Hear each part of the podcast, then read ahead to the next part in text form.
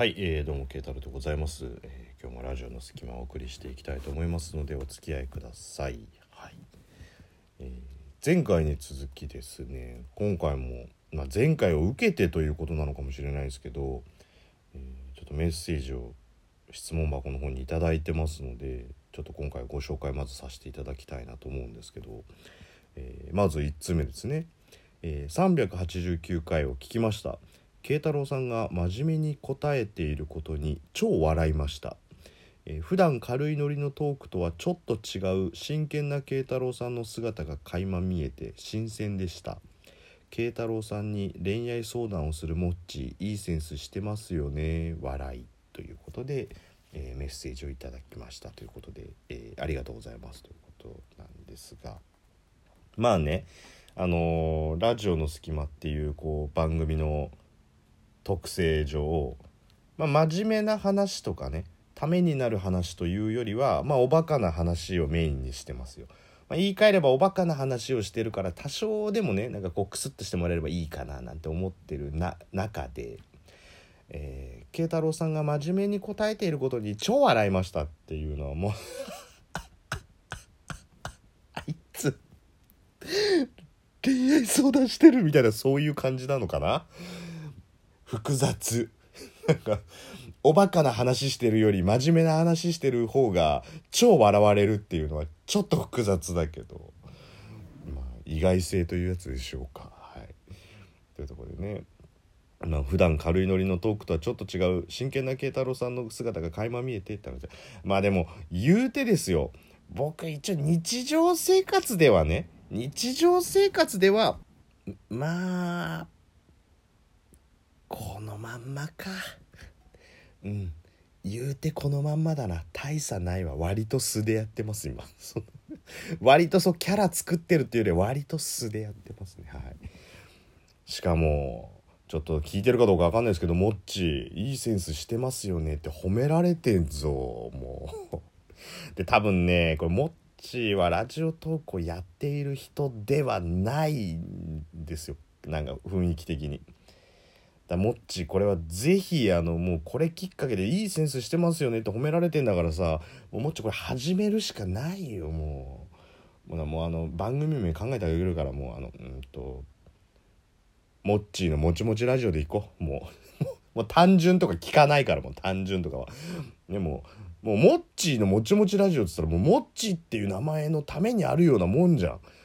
ねモッチーでもちもちってさ安倍安倍っていう名前の人は意外にというか結構な割合であだ名は安倍ちゃんになるのと同じぐらいモッチーのもちもちラジオって分かりやすいじゃんもうだからもうぜひねモッチーあの一年発起してモッチーのもちもちラジオをあの始めていただければモッチーのもちもちラジオって出たらあついに始めたなと思う。もしくは同じモッチーっていうあだ名の人が「あそれいいタイトルじゃん。パークロ」っつってパクったからどっちかだと思いますけどね。はい。だもし始まったら聞いていただければと思うんですけど。でもう一個が、えーちょっとあもう一個がもう一個ご紹介させていただくとえー慶太郎さんの「もう俺のそばを離れるな」のイケボに不覚にもキュンキュンしました。かっこその後の展開には大笑いしましたがまた小説の朗読してください、えー慶太郎さんのイケボ大好きです。ということで、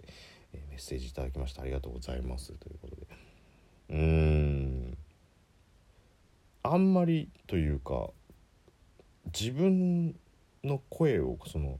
俗に言うイケボだって思ったことがないからね。なんかこういうメッセージもちょっと初めてもらうあれですけどイケボって何？なんかさ例えばよそのジャニーズとかを見ててさ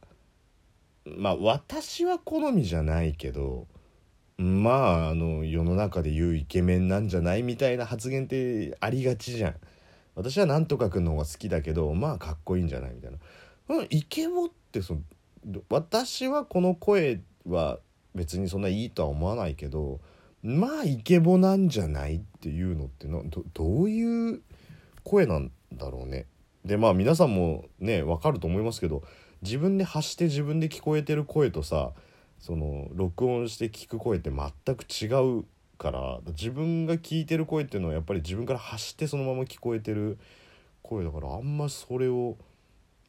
イケボだっていうふうに思ったことはないからさなんか不思議な感じだよね。まあ、あとその小説の朗読してくださいっていうことなんですけどねこれはね苦い思い出があんだよね。過去に、えー、2話ぶっ続けで前編後編で、えー、朗読をしかも、えー、自分で考えたオリジナルストーリーの小説をね 2話分アップしてますけどあれはねできることだったら避けて通りたいね。やっぱさフリートークってこういうとこでなんかパプパプってこう噛んじゃったりとかしてもさそのまま話せるけど朗読ってそのなんだろう結構ノイズになるじゃない。噛んじゃったりとかさ読み方間違えて読み直したりとかっていうのってその世界観に入ってる上でちょっとノイズになるじゃん。だから多分ね今390回ぐらいアップしてますけどおそらく一番撮り直しした回だね。あの朗読会が。多分あれ未だに超えることないんじゃないかなっていうぐらい。やっぱもうねよで当時まだね正式版になってなかったから一時停止ボタンとかもなかったのよ。で1回でもパプってなったらもうもう一回最初からやり直しっていうのも延々やってたからね。だからまあねまあでもねそういった褒めていただける人がいるっていうのはまあ嬉しいことですしありがたいこと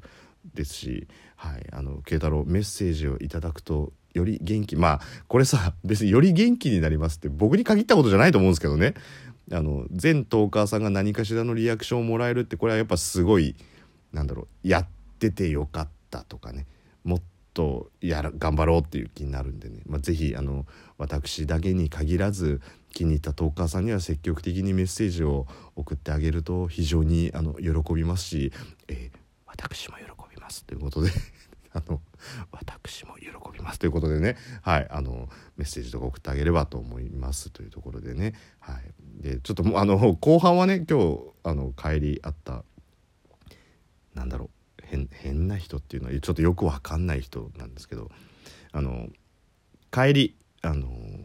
電車乗っててで今日ねもう終電間際だったんだけどすごい空いてて座席が8割ぐらいお客さんが座ってて立ちの人がほとんどいなかったのよ。でこうなんか時間調整みたいなしたから数分こう駅に止まっててで僕空いてる席にちょんって座ったら隣に50アラフィフぐらいの女性の人がさ座ったのよ。でその女性が僕の前をふって行った時にもうその匂いがね結構強めのお酒の匂いだったからまあ結構飲んでんだろうなと。